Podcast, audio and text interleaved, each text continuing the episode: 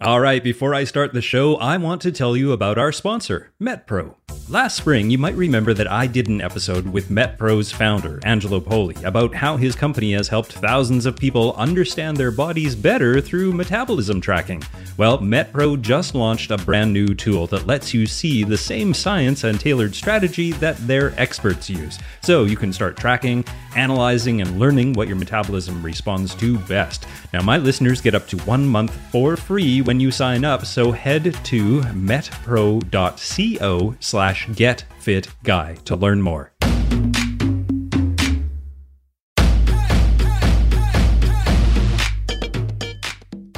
Welcome to the Get Fit Guys, quick and dirty tips to slim down and shape up. My name is Ben Greenfield. I'm the Get Fit Guy, and in today's episode, you're going to learn why running a mile burns more calories than walking a mile.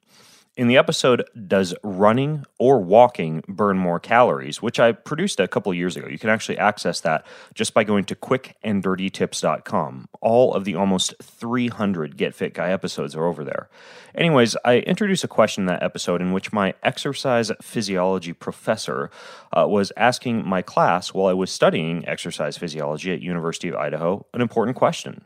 He said, if a person runs one mile, do they burn more calories than if they had walked that one mile? Technically, the answer is no. According to basic physics, if all you're moving is your body weight and you're traveling by foot, and you burn the same amount of calories getting from point A to point B, no matter how fast you get there. However, the true answer is actually more complex. And in today's episode, you're going to learn why running a mile burns more calories than walking a mile and how you can use this to burn more calories in your own exercise, even if you're not a runner.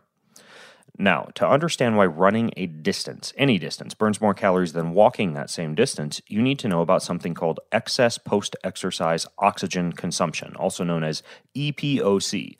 When you run, you consume more oxygen than when you walk because you're moving more muscles at greater contractiles and faster paces when you run. And this means that after you finish running, your body has to pay back that oxygen debt by consuming more calories for several minutes after you finish running. That is a metabolic boosting effect that exercise scientists, like I mentioned, called EPOC or EPOC. And incidentally, the hormonal fat burning response to running is also greater compared to the hormonal fat burning effect of walking. So, while both walking and running burn the same number of calories during the actual exercise, running continues to burn far more calories after you're done.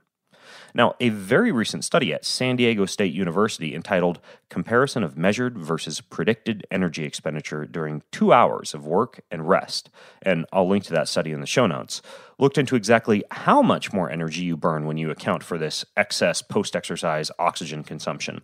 The purpose of the study was to compare the predicted caloric cost of two hours of exercise and post exercise time to the actual caloric cost of that exercise. I know that sounds like a mouthful, but I'll explain here in a moment. They had 10 subjects do two hours of exercise on a treadmill and they used six different intensities and work to rest cycle everything ranging from 3 miles an hour and a 1.7% grade for 30 minutes of rest and 30 minutes of work to a 2 mile per hour 1% grade for 50 minutes of work and 10 minutes of rest. So different amounts of work different amount of rests different amounts of speeds and different amounts of inclines as they went through these six different cycles now, the measured calorie burn for some of the protocols was not significantly different than what was predicted. But for many of the protocols that they had these people do on the treadmills, the measured calorie burn was significantly greater than predicted, about 7 to 15% higher than what would be predicted from, say, metabolic equations found in exercise science manuals.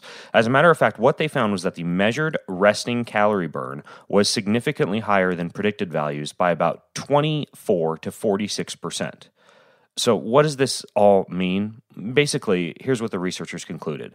The increased caloric costs during the resting component of exercise is believed to be due to post exercise oxygen consumption. These results suggest that predictive formulas significantly underestimate the total calorie cost.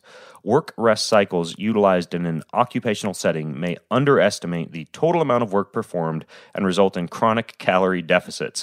What this means is that you're actually burning more calories than you think you are when you are running on a treadmill or running anywhere else because you continue to burn more calories after you've finished exercising.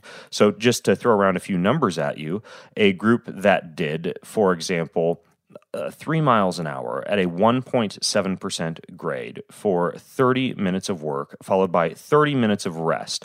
When you calculate the total number of calories burnt during those work and during those rest periods, these folks were predicted to burn 385 calories, but they actually burned 432. So, does this mean you always have to do something like high intensity interval training on a treadmill when you exercise?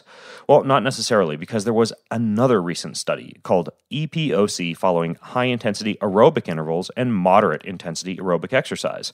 This was in the Medicine and Science in Sports and Exercise journal, and it showed that high intensity intervals result in greater excess post exercise oxygen consumption I got to start saying epoch, then moderate aerobic exercise of the same energy expenditure, but only for the first 10 minutes post exercise, which isn't very long. And this means that when it comes to burning more calories during exercise, drum roll please. And now to finish things up. What that study that I mentioned means is that when it comes to burning more calories, it's probably more important to just move fast versus always feeling as though you need to perform intervals. So, in this particular study, the non interval group did 30 minutes at about 50% intensity, and the interval group did about 10 by one minute at 90% intensity, with a minute of rest between each of those efforts. And there wasn't a huge difference in the calorie burn post exercise between the two groups. So ultimately, the takeaway message is this if your goal is to boost your metabolism and burn as many calories as possible, move fast and move powerfully when you exercise. Sure, there are some times when you want exercise to be relaxing or a form of moving meditation or an opportunity to work on a sport specific skill, strength, etc., in which case, always moving fast might not be best. But if your goal is pure calorie burn, intensity is key. So if you have more questions, comments, or feedback about why running a mile burns more calories than walking a mile, simply join the conversation over at facebook.com slash getfitguy. That's facebook.com slash getfitguy. And until next time, I'm Ben Greenfield, the Get Fit Guy, asking you, what are you waiting for? Go get fit.